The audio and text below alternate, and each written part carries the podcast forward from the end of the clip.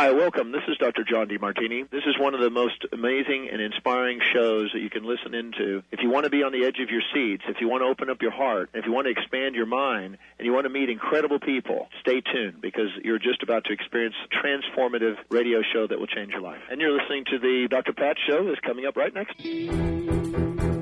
Welcome to the Dr. Pat Show. Talk radio to thrive by. Powerful, inspiring, and coming to you live, bringing you stories of people like you and me, busting through and living life full out. Get ready to dare to wonder what your life would be like if you knew you could not fail. Hey, everybody, welcome. I am just really excited about this next conversation. I don't even know where to begin. Let me just begin by introducing my guest and author, Dr. Valerie Patrick, the author of When Bad Teams Happen to Good People, your complete repair guide, repair guide for successful teamwork. I hope she sends this to a couple of Olympic teams. Here we go, right there. There's the book. And as I was reading through the book, and I was just thinking about her work, right? Facilitator, leadership trainer, uh, professional speaker, and she just nails it. You know, look, this is this is somebody that if we were in the workplace together, I was her administrative executive director as she was the engineer.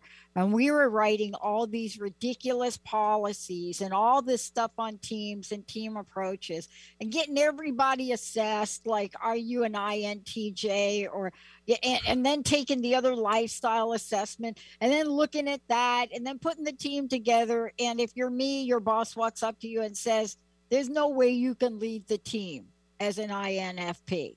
And I'm like, what? But you're laughing because you know, right? Dr. Valerie Patrick's joining me here today because somebody has to write this book. Somebody has to write this book. I I was reading this today. Well, first let me welcome you to the show before I get off on this. Welcome. Thank you, Dr. Pat. I'm excited to be here. Thank you. I'm excited to be here. Look at Okay, I got to hold this up. Hold on. Nobody's going to be able to read it, but I got to hold it up anyway. All right. Hello, U.S. Olympic teams. Read this section of her book, Emotional Well-being. Just read that alone. Mm-hmm. Look, I want to start with this with the question. Okay. I'm not sure I know anybody that doesn't fit the title of your book. When bad teams happen to good people. I don't think I know anyone that has been on a team that hasn't experienced this. Give us a little background, if you could, about why this book came to you and was so seriously important, especially in the workplace today. You didn't write this book thinking, oh, we're going to be here at post COVID, because you oh, wrote Right. this book before that. Oh, yeah. But boy, you delivered it timely manner. What what really got what was the burr under your saddle to say I got to talk about this and help some people? Well, uh, I think it was all, my, all of my experience, right? I've been in uh, corporate for 25 years. And I sat down one day and just for fun, I added up all the hours of all the teams I've been on because I've been on probably my unfair share of teams. And it was well over 10,000 hours of teams. So Wow. I was someone who happened to figure it out.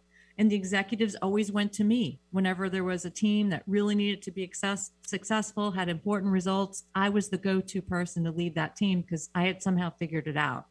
So I got a lot of team assignments, a lot, overwhelmingly amount of team assignments.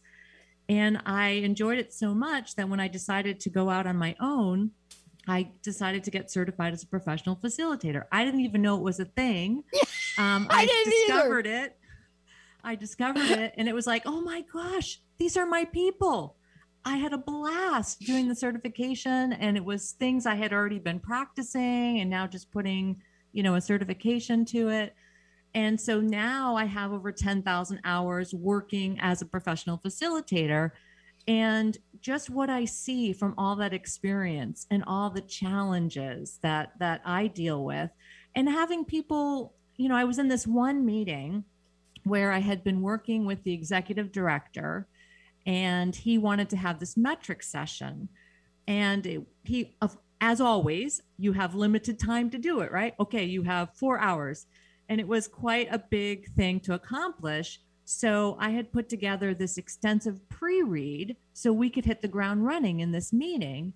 And I gave it to him to approve ahead of time. Well, within the first five to 10 minutes of the meeting, he was all over me for this one comment in the pre read that he disagreed with.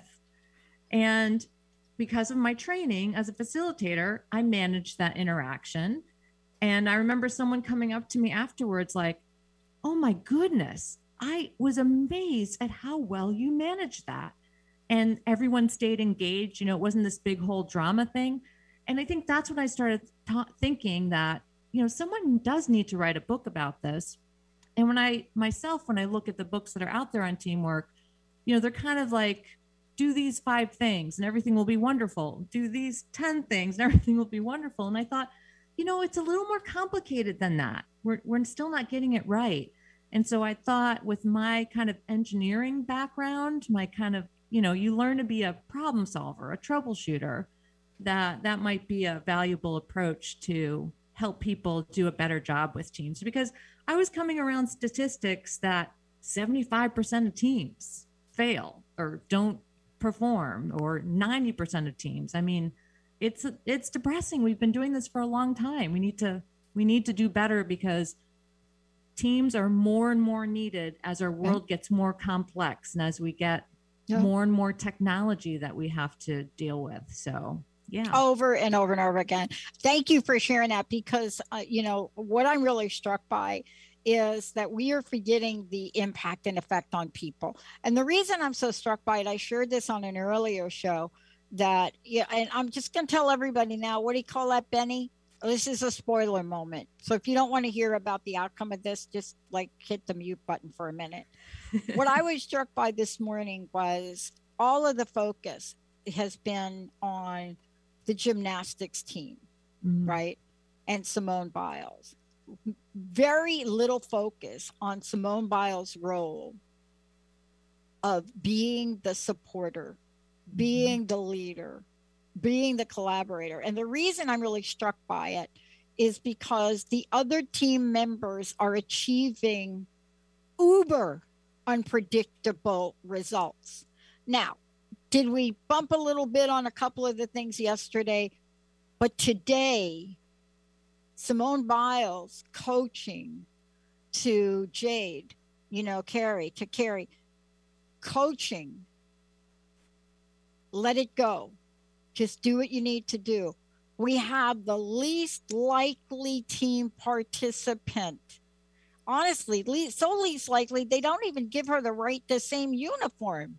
You know, she's like the alternate, right? You yeah. see her on there. She's got like everybody's in the uniform and she's like in a red thing but not today. And I want to talk about this because you talk about emotional well being in your book. Yep. And you also talk about collaboration. And what happened with this today, nobody's going to talk about Simone Biles' role in up leveling and uplifting that team. Right. And I wanted to ask you about this. This is not a bad team like right. we would the public is looking at but there are moments when each of us are on a team and we're we're tasting success mm-hmm. and it doesn't happen and i want to ask you what is the emotional impact of bad teams happening to good people from your perspective yeah so emotions are such an important part of teamwork. You know, emotions can shut down your performance or they can unleash your performance. And what happens when you're in a team is you have a bunch of different people.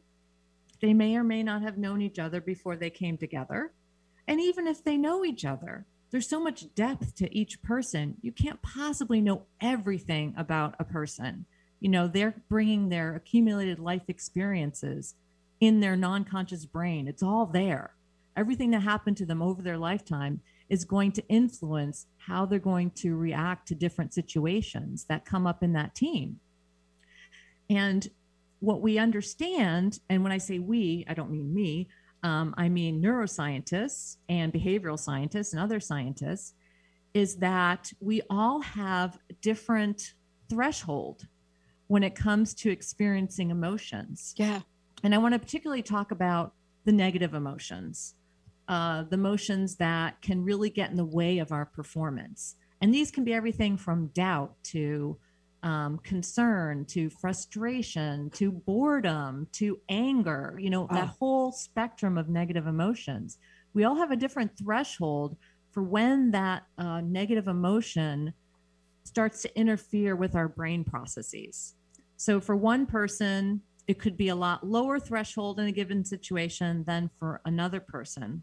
But when you hit that threshold and your amygdala gets fired up in the brain, that little almond sized, you know, piece of the brain deep in the brain, um, when that gets fired up, it turns off the prefrontal cortex, which is where all the performance Mhm. comes from. That's where the decision making is. That's where all Mhm. your logical thought is, your creativity, all of that and then that's when bad things happen and and it do, it doesn't necessarily take a lot i mean it could be a comment you didn't even mean anything and you might not even know someone gets triggered because we also respond differently right? Some people get get you know fight back and get very you know stand up and leave the room slam the door whatever. And others get into like the passive mode or they just withdraw or they Yep. get that passive aggressiveness. So you know this um this idea of this threshold is is a very sensitive thing in teams one of the things that really helped me i got certified in the foundations of neuroleadership by the neuroleadership institute and they have this model for emotions that i find very powerful and they call it the scarf model and it's an acronym for the different types of things that can trigger our emotions so the s is for status the c is for certainty the A is for autonomy, the R is for relatedness, and the F is for fairness. And so the way the model works is if I perceive a decrease in my status based on what someone says or what someone does in a meeting, then I'm going to tend to feel negative emotion. Okay. And then you can extend that to the other four dimensions. And um, on the opposite end, if I perceive an increase in my status, then I'm going to tend to be more engaged and get excited. Um, but we're all unique in terms of what does status mean to me? Or what does certainty mean Yeah. to me? Or what's my threshold? Yeah. I love this. I want to talk about this. I'm going to skip break if I could. Okay.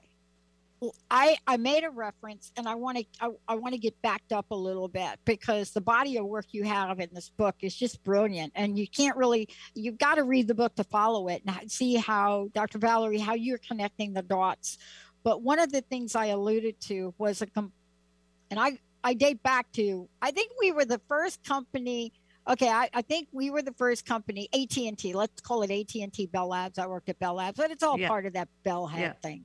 Yeah. And I think we were the first company to try every assessment form on the planet. So anytime there was an assessment form, people would say, call them because they bring you in. They're going to hire you. Come on in. They love assessments, right? Um, but I alluded to the Myers Briggs, which Mhm. was so misunderstood. But let's bring us to why that tool and other tools are important because in your book, Yep. I started to make a list of all the tools you have in your toolkit that you use, right? Um, and you talk about, you put your score in, you put your Myers Briggs type in here. I saw it. I did. ENFJ, I think you put in, right? ENFJ. ENFJ. Yep. Uh, I am an INFP. Ooh, cool. Oh, oh, is right. So my point is You're this. unique. I'm not, I was so unique. I scored so high on the introvert scale. They were going to, and this is the misuse of assessments. That's Yeah. why I want to talk about what you put in the book because you put in the book how to use these Right. for understanding self, right? Yeah. Uh, an IN, there, the old school version of an INFP is they can't lead anything. So that was that misunderstanding. Yep. let's talk about your tools and the tools in here in self-assessment because we don't do this enough. And then when we do, we don't do it well. Can you Yeah. talk about this part of your book? Because I think we need to understand this before you and I can have a conversation about leadership, right? Okay. How important are these self assessment tools? And what has been your experience in having them be the key to truly understanding great team dynamics? Yeah. So I have found that um, understanding myself has been really important in order for me to be able to interact with others. So I had, uh, shortly after I found out what my MBTI score was, or I think during the process, even, I had that aha moment like, oh, that's what's happening with Bruce. Oh my goodness. And it turned out, it, it, as a team, we all took it and we all learned our scores. Yeah. And it turned out that um, I'm an N in that second emotion, uh, second dimension, which is intuitive, and he was an S in that second dimension, which is sensing. And intuitives, we were planning a meeting together, and intuitives in general like to see the big picture. What's gonna, where are we headed? What's the outcome? What are the results? And then you sort of back up and you know work out the details. Yeah, Jamie, you're Well- listening to this? Sensors want nothing to do with that. They want to know, okay, step one, step two, step three, step four. They don't. They think it's a waste of time. You you know, it's it's just a different way of of approaching things. And we were having all out brawls. Yeah. We could we'd get nowhere. We'd meet and we just fight the whole time, and we'd both leave in a huff. And so then I finally, the next time I sat down with him, I said, I said, listen, I need to understand this where we're headed before I can sit down and put together the details. I, it's just the way my brain works. And then we were fine. Yeah. It was just understanding that kind of difference, the way we approach things. So I think it's a really critical part of collaborative intelligence. And in fact, there's a great book. I don't know if you know the book Collaborative Intelligence by Dawna Yes. Markova and Yeah, Angie McArthur.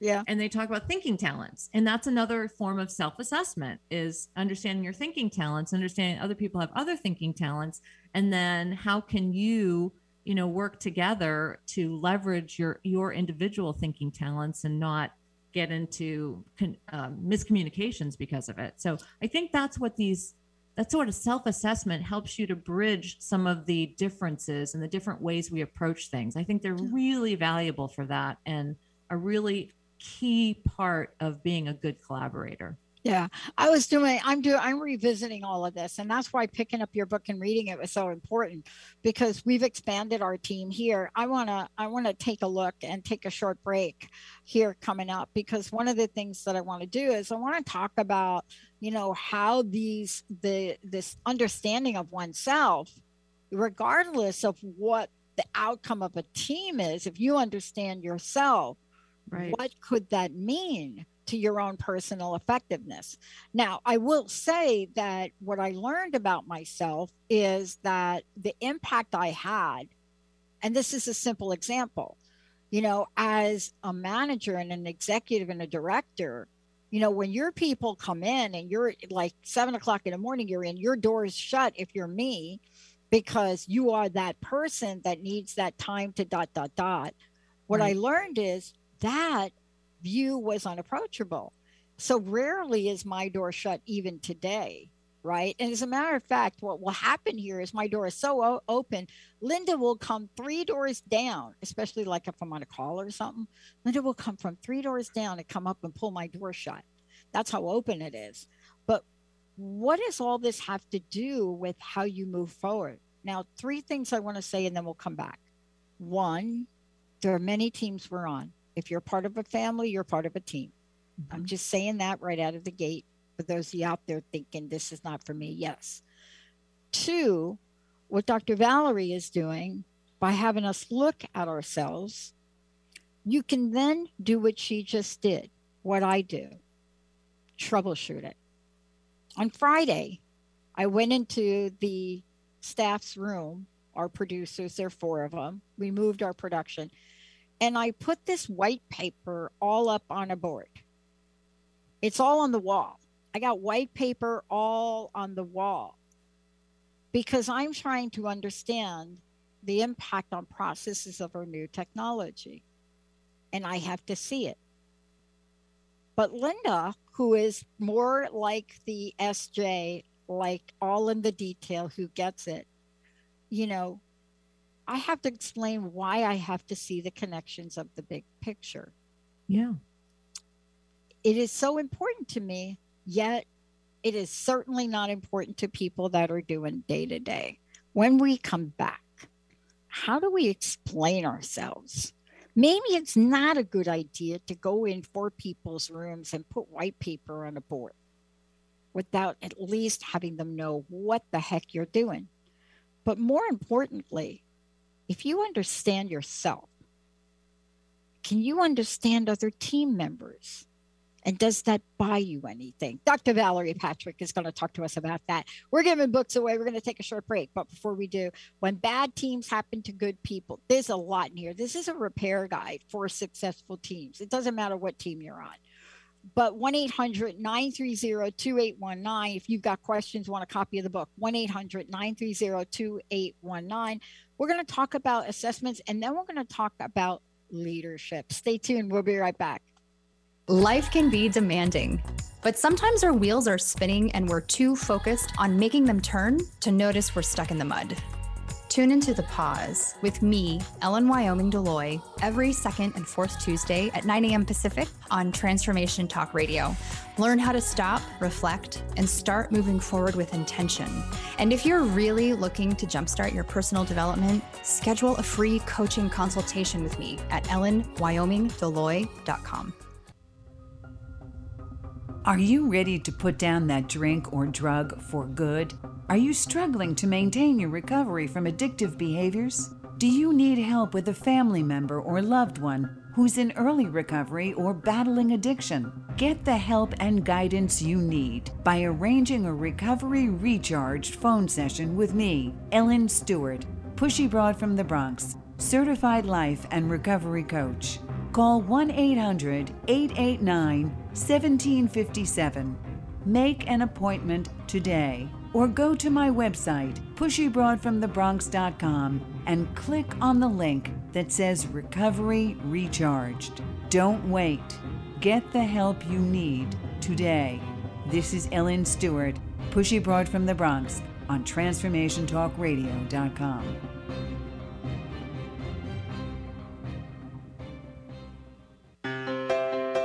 Join Jennifer Noel Taylor on the hit show Quantum Touch Radio, supercharging your life on TransformationTalkRadio.com. You'll take a quantum journey as well as reveal powerful yet simple steps to create more abundance, better health, emotional and mental vibrancy, and happier relationships using universal quantum touch principles. For more information, visit quantumtouch.com. Did you know that each Enneagram type has a different worldview, different patterns of thinking, feeling, and behaving? They also have essential qualities that are unique to their type. Understanding this helps us develop more tolerance, respect, and appreciation for ourselves and others. Renee Siegel works with individuals, couples, families, and groups using the Enneagram to build better relationships as a tool in addiction recovery. Visit yourpurepotential.com for more info. It's time to shake out your money making truth on Soul Wisdom Abundance with Jennifer Bloom, creating wealth from spiritual health on TransformationTalkRadio.com. This hit show is more than your roadmap to success, it's your compass to abundance through joy and ease. Jennifer Bloom teaches you about the soul's relationship to money and wealth and how improving that relationship serves both you and the world. Learn more at jenniferbloom.com. Oh, that's a team. Fleetwood Mac. They're a team, Benny. Of course they are. Don't you think they're a team? Uh, Yeah. Oh, yeah. Benny, who's the leader of the Fleetwood Mac team? Oh, come Okay, on. You're you going to pick ask somebody. me that? What? Really? Come on. So you tell me who you think the leader of Fleetwood Mac team is. Well, it's got to be Stevie. That's what I say. And guess what? You know, the real leader of Fleetwood Mac didn't agree with that. I think that's why they weren't Fleetwood Mac anymore. Just Yeah. saying. That's okay. They're still doing great now. Oh my gosh. You know, come on, Stevie Nicks. Thank you for your thank you for being you. Welcome back, everybody. I want to thank, you know, Dr. Valerie Patrick for being her. yourself, but also being someone that not only understands the power of looking at this, but how to troubleshoot it, how to pinpoint. This is a this book, and and Jamie, I know you're uh, putting some some pictures of it when bad teams happen to good people. This is the kind of book you really need to get for your team and for yourself. 1 800 930 2819. I was reading your book and I just, out of reading your book, I'm like, I got to make a few adjustments for myself here for who I I, I got to make an Aw. adjustment. Yeah. Because you got to learn some things. You can teach old dogs new tricks. I know that. I had an old dog. I taught her, I, I taught my old dog new trick. But I think what you're trying to help us with is you got to build foundational baseline, and that is understand who you are, right? Yes. Okay. Yes. I think, you know, the other aspect of understanding who you are is also understanding your so, your source of motivation. I mean, one aspect of understanding who you are is when you understand who you are, then you understand how others are different than you. Yeah. And that's an important baseline for collaboration. But the other aspect of understanding who you are is getting more in touch with your source of internal or intrinsic motivation. What are the things you were put on this earth to do? What are the things that you naturally get excited about? What is the type of impact that you think you're meant to have? So that's the other part of understanding who you are that's really important. Because if you're sitting on a team and you can't see the connection between your talents or the things that you really want to have impact on and what the team is trying to do, it's going to be really hard for you to get motivated to be on that team. I, want to talk to you about motivated to get on the team, and I want to go into move into a leadership because, you know, there's so many things we can talk about here today, but I'm really struck by your chapter on troubleshooting team composition. But there's a few things to talk about before we get there, right? Okay. Um, you talk about can I may I read from your book? Absolutely. a little bit okay there's one thing you said i learned from a bad experience and you talk about this you learn from a bad experience and have since developed skills needed to be flexible in adjusting a facilitation plan on the fly as needed by participants now i want to go to the next thing a team leader who must deviate from their meeting plan when the team needs to go in a different direction can feel wrong which can produce a threat response and lead to negative feelings so i'm talking about deviating from a plan here Okay. Mhm. Now, deviating from a plan in the minds of some people is a violation of what they believe somebody is obligated to do. Hmm. If a team leader deviates from a plan and you believe the team leader is obligated to provide direction and the plan, then you've just violated a psychological contract. And there's so many consequences from that. Um, I want to ask you in a high performance team, you have to make adjustments to the plan. Absolutely. And isn't the how you do it more important than the what? I'd like to know your take on that. I, I think you nailed it, Dr. Pat. The how is everything. Because if you feel in that psychological contract that you do have that responsibility, you're up there, you're leading, you have to get the plan right. If you get it wrong, that's a problem. You've just failed. And if you view that as a failure, you're going to get in a emotional space that's not going to be helpful for the team moving forward. And with the complexity of the work that we have to do today, to expect that one person can come up with a plan and it's going to be right, that's an unrealistic expectation. And that's part of the reason you have the team. So the leader, I think, needs to have that attitude of bring that straw model forward, right? View the plan as a straw model. Here's where I think we need to start based on my experience, based on the things that I have done. But the reason I have you team is to bring in all your different perspectives so we get the best plan going forward. And as we encounter obstacles or we learn new things to adjust this plan as needed, that's the right attitude. So Mhm. now you're turning being wrong into an openness to learn and all get better together. So um so yeah. I, and you know, I want to talk about this. Can may I read another thing from your book? I read the book, so I apologize if I'm quoting from your book. No, I love it. It's great. um, and uh, I want to read something because I so believe this. Um, I believe it at every level, and and I also believe that everybody can be a leader and a strong leader. I do believe that.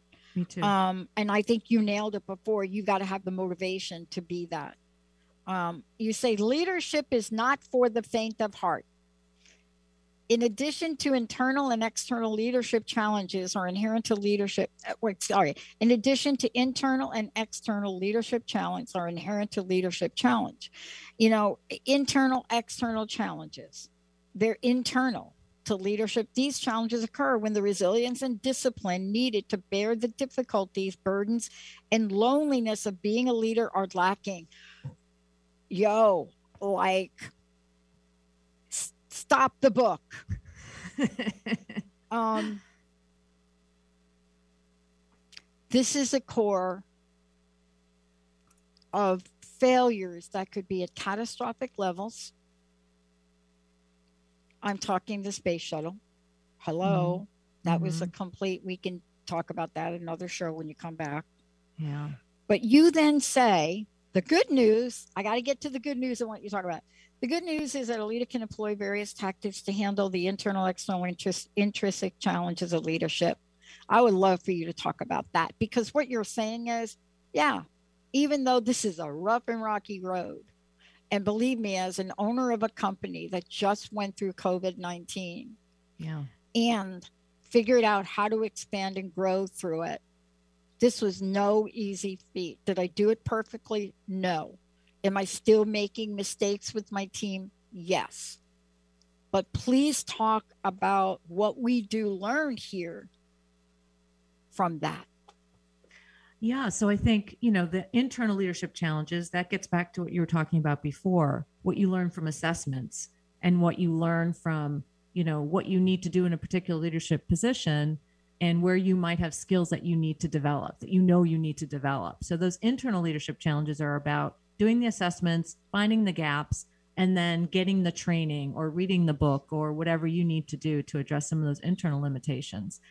The external limitations are things that are often things you can't control, things that are in the environment, um, things that you just have to adjust to. And I think they're similar to the inherent leadership challenges, which you just talked about, you know, that loneliness, that it can be lonely at the top. It definitely can be lonely at the top. And, you know, the pressure, the extra stress that the leader feels in terms of the team. And what I have found in my experience is that, and, and putting up with, you know, people who are impacted by the team's work complaining about it, or the team members complaining about it, or they're not happy about the direction you're setting, or they're not happy about what's going on, or a new barrier, and you have to, you know, help them get through that. I think it all gets back to that well being that we talked about earlier. And well being is so important to build what I call personal resilience. You know, that's the basis of your energy, of your ability to keep going in the face of barriers and negativity. Uh, that resilience, um, we understand a lot now from neuroscience in terms of what it takes to have a, a healthy brain. And I talk about the SPICE model in the book uh, for wellness, uh, which is an acronym for the five dimensions of well being. So, S is for social well being. That's about having uh, friends, uh, a network of close friends that works for you. For some people, that's a small group. For other people, it's a larger group. P is the physical well being. That's um, your your diet, what you're eating. That's high quality sleep. That's exercise. You know, neuroscientists now understand that our brain works best when we're running away from something. So the cardiovascular exercise is really important to the well-being of our brain. Then you have the I, which is the intangible well-being, and that's about, you know, feeding the soul in a way that can help you be in the present moment when you need to because our brain can be so easily distracted. Then there's the C for cognitive well-being. People pretty much understand what that is. I like to look at it as it as use it or lose it. Um, you got to continue to learn to use your brain in order to be able to have your brain functioning at the highest ability. And then the last one's emotional well-being, which we already talked some about, but that's all about being aware of your emotions, Mhm. but also being able to identify the emotions of others being able to manage your emotions so they're not shutting down your thinking and being able to manage the emotions of others so their thinking is not being shut down because neither would lead to good results when it comes Mm-hmm. to a team. that leads me to the next part of your book that I really want you to talk about. And boy, I can't talk about it enough. And that is team climate. You know, every and, and let me just ask, let me just jump in here for a minute. Um, Okay. I play on teams and I I play on teams. Yeah, yes. I have teams here in the workplace, but I also play on sport. I play a sport. Yep. And you know, even though we're watching we're watching the sport individually, you're also watching for the first time team events in table tennis. And that's my sport. And I'm on teams and I I have partners and we're on teams and we do teams. And I have learned more from recently um, before COVID from playing on a team in that sport, especially from people with other from other cultures, right? So my women partner is East Indian. Uh, my mixed partner is uh, South American Mexican, and then my other uh, other partner is Chinese. And so when you put everything together, this and my coach is Korean. Um, and so when you put everything together, I learned things. Yeah. For example, there's a habit in the sport sometimes where you say you're sorry for missing. You just say it. People say it. Yeah. My coach, uh, my coach, and also Louis is like, stop. Do not do that. I want to talk about climate because when we win as a team, and that means everybody has to play, and you, you know, when there is winning as a team, the thing I point to is climate. And I don't know if I'm right at that, but that's what I relate to. And there's confusion between organizational climate and culture. Help us out with this, please. Um, yeah. So the other thing that I just thought of when you said you say you're sorry, um, it turns out that women tend to say they're sorry more than men, and we could get more into that as well. Um, but um, yeah, so climate versus culture. So the way I like to look at it is if you think of a tree with roots, you know, deep roots, and then you have the branches and the fruit, you know, above the tree. The roots are the culture. So the culture is the um, goes goes way back to when the company was started. Um, you know, in terms of one of the companies I worked for, it all started with their manufacturing expertise. And that's where the power base of the company was. And that's something that's just not going to change overnight because that is is built over years and years and years. It's deep in the roots of the company and who they are. Um, but above ground are the how you experience life in the organization day to day, how, how you feel uh, when you go to a meeting, when you go to a uh, to your office with your office mates. It's that day to day feeling. And when we t- t- talk about team climate, we're talking about how do you actually feel in a particular team. The climate is something you actually can change because it's not so deeply rooted in the organization. Those are things that are easier to change. And that's why I think it's important to think about team climate. And I think one of the most important things about team climate, and you alluded to this a little bit, is how included people feel in a team.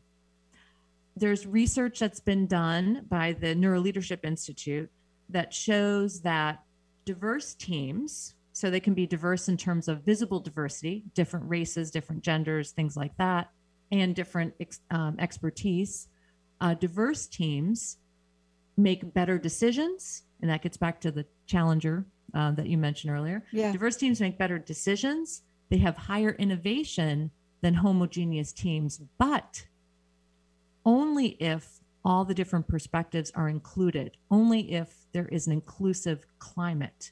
So, climate is so important, Yeah. especially as our workforces get more diverse. Okay, and that really, I'm boy, I'm. Do you mind if I keep rolling here? But before I keep rolling, I want to make sure uh, from you, Dr. Valerie, everybody knows about your book, but also how do they find out more about you? Because this is such an important conversation. I just don't want to interrupt it with a break. please tell me how folks can find out more about you and more in, in particular, how they get to hire you. Um, yeah, absolutely. So I'm a subject matter expert in teamwork, and I do Mhm. instructional design and training to help people develop the skills that they need to excel in teamwork. And I also provide professional facilitation, which is hands on support for teams or events that really need to produce results or have high visibility. And my goal in working with clients is to empower them to maximize performance and, re- and results. So you can find out more about me on my website, www.fulcrumconnection.com, or you can connect with me, Valerie Patrick, on LinkedIn. You can follow me on Twitter at Fulcrum Connect, or you can check out my video series on YouTube called The Teamcast. And by the way, also, if I could, please check on the podcast. If you go to the website, you're going to see science based business success, which I love that topic. And when I look at this, go ahead and look at some of the things on here. For example, secrets to enabling collaboration in your team. Please, if you need help at your organization, which boy, many of you have asked me, how do I get help? I'm no longer doing that work, but Dr. Valerie Patrick is. Please get her. Um, I wanted to, I want to just stay with the flow of this if we could, if you don't mind. Go ahead. And the reason I want to stay with the flow of this is because part of what I discovered in looking at broken promises and promises in general, an unexpected finding had to do with the lack of a definition on integrity in my work. Hmm. And so I was able to then define it based on what people said it was. But I have to ask you about integrity in teams because I do believe that, and I'm not an expert on this at all. I mean, I've done a little research. That's it. You're the team expert.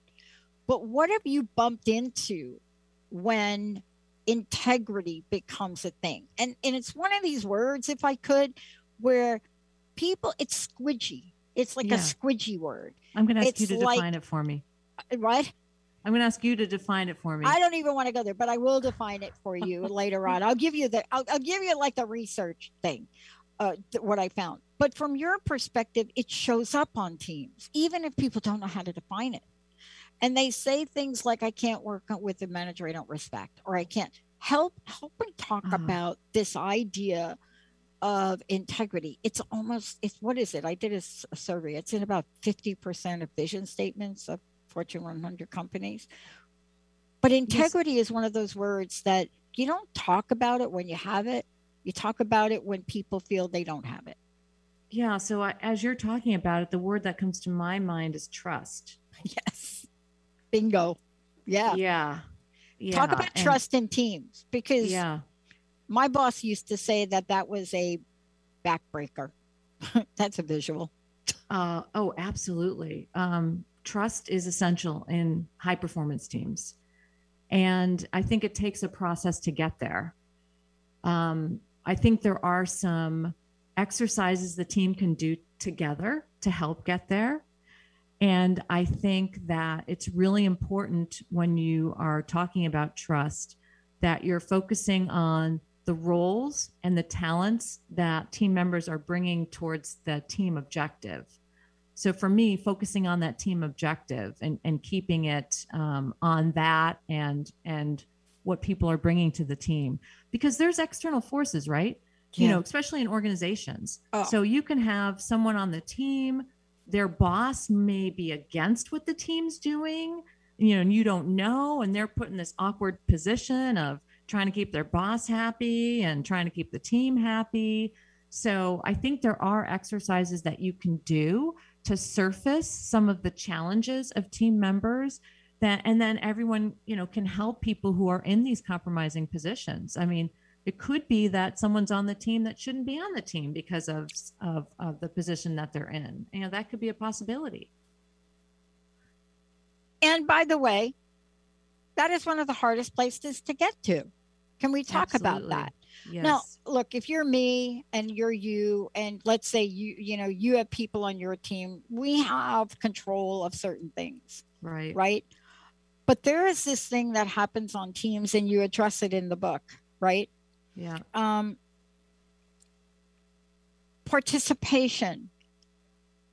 suffers from lack of trust, right? Yes. And there are things we have to do. You know, there are design issues on teams, there are all of that. Right. Your book really does touch on just about every single thing that could possibly cause a hiccup on a team, but then you come back with the solution. I want to ask you this question in the time we have left. okay. In your opinion, going to kind of put you on the spot here if I could. Go ahead. Yeah, go for it, right? Yeah. Yeah. How do you believe the landscape of teams? I mean, your book will apply across the board. It doesn't matter what this answer is. What you have in this book applies across the board. Right. Should use it for families, by the way. yes. Um, in your opinion. We are seeing people being asked to go back to normal at work. In your opinion, has the landscape changed for what we need to look at to, to create high performance teams post COVID? Or does it really not matter? No, I think it has. I have talked to some people about um, the impact of COVID on teamwork. And um, what I'm learning is all the di- ways that people have been misusing Zoom. Just like you can misuse email, you can misuse Zoom. Texting. You can You know, misuse it's a- texting. Absolutely. It's a technology that is great to enhance to enhance your efforts when used properly. But, you know, I'm hearing stories of, you know, bosses calling meetings because they're just checking in on people, making sure they're working. They're they're concerned about people not working since they're not in the office. And, you know, bosses employees can see right through this. You know, using Zoom for to gather information. I mean, not there's so much more efficient ways to do that. I think there has to be a renewed respect of in-person interaction whether it's virtual or actual in person it's time consuming. You're pulling people away from their work. It takes more time when you're face to face to work through things. You have to make sure that the benefits of that meeting are going to outweigh all those costs. And that gets back to planning. You know you you really don't want to call a zoom meeting unless you know how are all the people needed for this meeting. They all need to participate. Why? What is it that we're trying to achieve and then is the time we're putting in worth it for those results and taking those people away from their work and, and putting their time towards this? And i think that's gotten sloppy over the pandemic. I think zoom's just been such a go-to and i'm not trying to i'm not being negative on zoom. I think it's a great tool but i think that's gotten sloppy and we have to get um, smarter and better at calling people together at using people's times in you know pulling pulling them into a meeting. We've got to get smarter about that um, this is really, I think, really the next part of one of our greatest challenges and opportunities because you're absolutely right about it. You know, in the in our industry and what we've been in, and especially when you're building a network that has hosts participating from all over the world, Zoom Zoom is a blessing. And yet, I will tell you this: that we are getting more requests now from our hosts that want to come here and do shows from our studio here. And, you know, that's not because they have nothing better to do, but we miss that contact. We miss that contact. But you Yeah. touched on something really interesting, and I have a few minutes left, and I really want to go through. You asked me to define integrity, and I got to a point in my study where there is the qualitative research in this study had tw- has 1200 pages of notes. Wow. But one of the unexpected results was that people were wanted to talk about what they called integrity. And so you nailed it. It's so much about trust. But it's really this interesting now definition. When your boss kind of creep zooms you i call it creep zoom. I sorry. like that. It's creep zoom uh, when you get a it's good. I'm telling you that i have some people that told me their bosses want to zoom uh, on all the time. I mean it's creep zoom. It's like creep zoom. Yeah. Um, here are some of the things i would love for you to talk about in high performance team. No hidden agendas, trust between everyone, be honest and upfront, responsibility and accountability. Um, withholding information was literally uh, called a form of dishonesty, right? Not having answers. Yeah. Um, but one of the people said this you need to say what you're going to do and then do it. If something changes, help explain it to employees so they understand why you can count on it. Something happened as promised. If you make a promise, keep it. If something doesn't work out, talk about it honestly. Yeah. Yeah. That's transparency. Yep. That's transparency for the good of the organization and for the good of the team. Yep. And that's why I want to ask you on this last point to talk about transparency. It's one of the most popular words that came up from our political arena. Yeah. But transparency in the workplace, I think, is the work, the body of work that, boy, you can help some companies do. Talk about the importance, if you would. Yeah. I think transparency is the basis of trust. Mhm. And it comes from a place of wanting, of genuinely wanting to make a positive contribution, of wanting to see success in the organization. It also comes from a place of setting your own goals aside, I think. So you need to be aware of what your ambitions are, but I think you also need to be aware of that you're only going to be able to achieve your ambitions through others. And that's where transparency becomes so important because organizations, why do we have organizations? Because one person can't do it alone. You need a you need a group of people to do it and you need to have them structured in a way that everything's going to work out and everything's going to get done. And in order for a person to ascend in an organization, and this is more important, I think this is more true today than it used to be the case because things are more complicated today. You have to be able to work with people in a positive way that to to have that impact to to get those results and um, transparency is just a, such an important part of that. I mean when you think about all the examples of when do you not trust someone? You know you mentioned the hidden agenda. That's a lack of transparency problem. When uh, you don't understand someone's behavior. Okay something's going on there. What's you have to unearth what's behind that behavior in order to get to a productive um, interaction and collaboration so um, i'm not saying transparency for transparency's sake. Again i'm saying transparency when it relates to achieving an objective and the types of the plan you know the process that you need to get there or the climate that you need to support that. You know there's so much research about the importance of climate to innovation and creativity.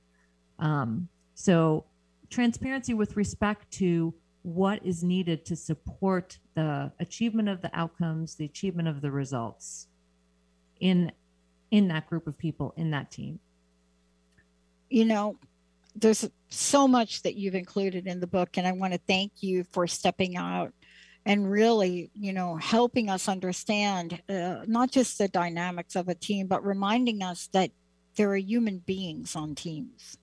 Absolutely. I I really my goal in writing the book was to help empower people to have good team experiences and to have higher performance because that's the way you increase your impact and your performance is through others. It's through teamwork. It's so important. Um, please tell folks again how they can find out more about you. Um, also how they can get copies of the book. And then I would love to know your personal message, what you'd like to leave us with today. And thank you for taking time to join us on the show. Oh, absolutely. So, uh, again, my website, www.fulcrumconnection.com. Uh, you can also connect with me on LinkedIn, Valerie Patrick. Uh, you can follow me on Twitter at Fulcrum Connect. And I also have that uh, video series on YouTube called The Teamcast. Thank you. Personal I- message. yeah, I, I think my personal message is that um, anyone can be a team leader. Anyone can um, help a, a fledgling team. I think you just uh, need to learn more about the types of things that can go wrong and the symptoms when things aren't going well. And the book provides all sorts of tactics uh, for you to start with to help you uh, fix your team or to help get you on the right foot if you are a first time team leader. So I, I'm Go team. Well, thank you very much. I don't care what you say, but there's nothing that's going to get done in the world as we move forward as organizations without strong teams. It's just not going to happen. Those teams that can do the things in your book and can troubleshoot the things in your book, they will be the ones that have insight in order to grow because that's what teams do. They grow and they change. And you've laid this out beautifully. And I'm not kidding, uh, Dr. Valerie, about this. When I looked at your book, and I started to think about some of the, the family structures, people I know in families, and really what they're struggling with. You really do have a way to help those people navigate through some very uncertain times. And I want to thank you for doing that. I hope I just didn't give you a whole new body of work to do. Bless you, Dr. Pat. I really appreciate the input and feedback, and um, it's it's wonderful. I'm glowing.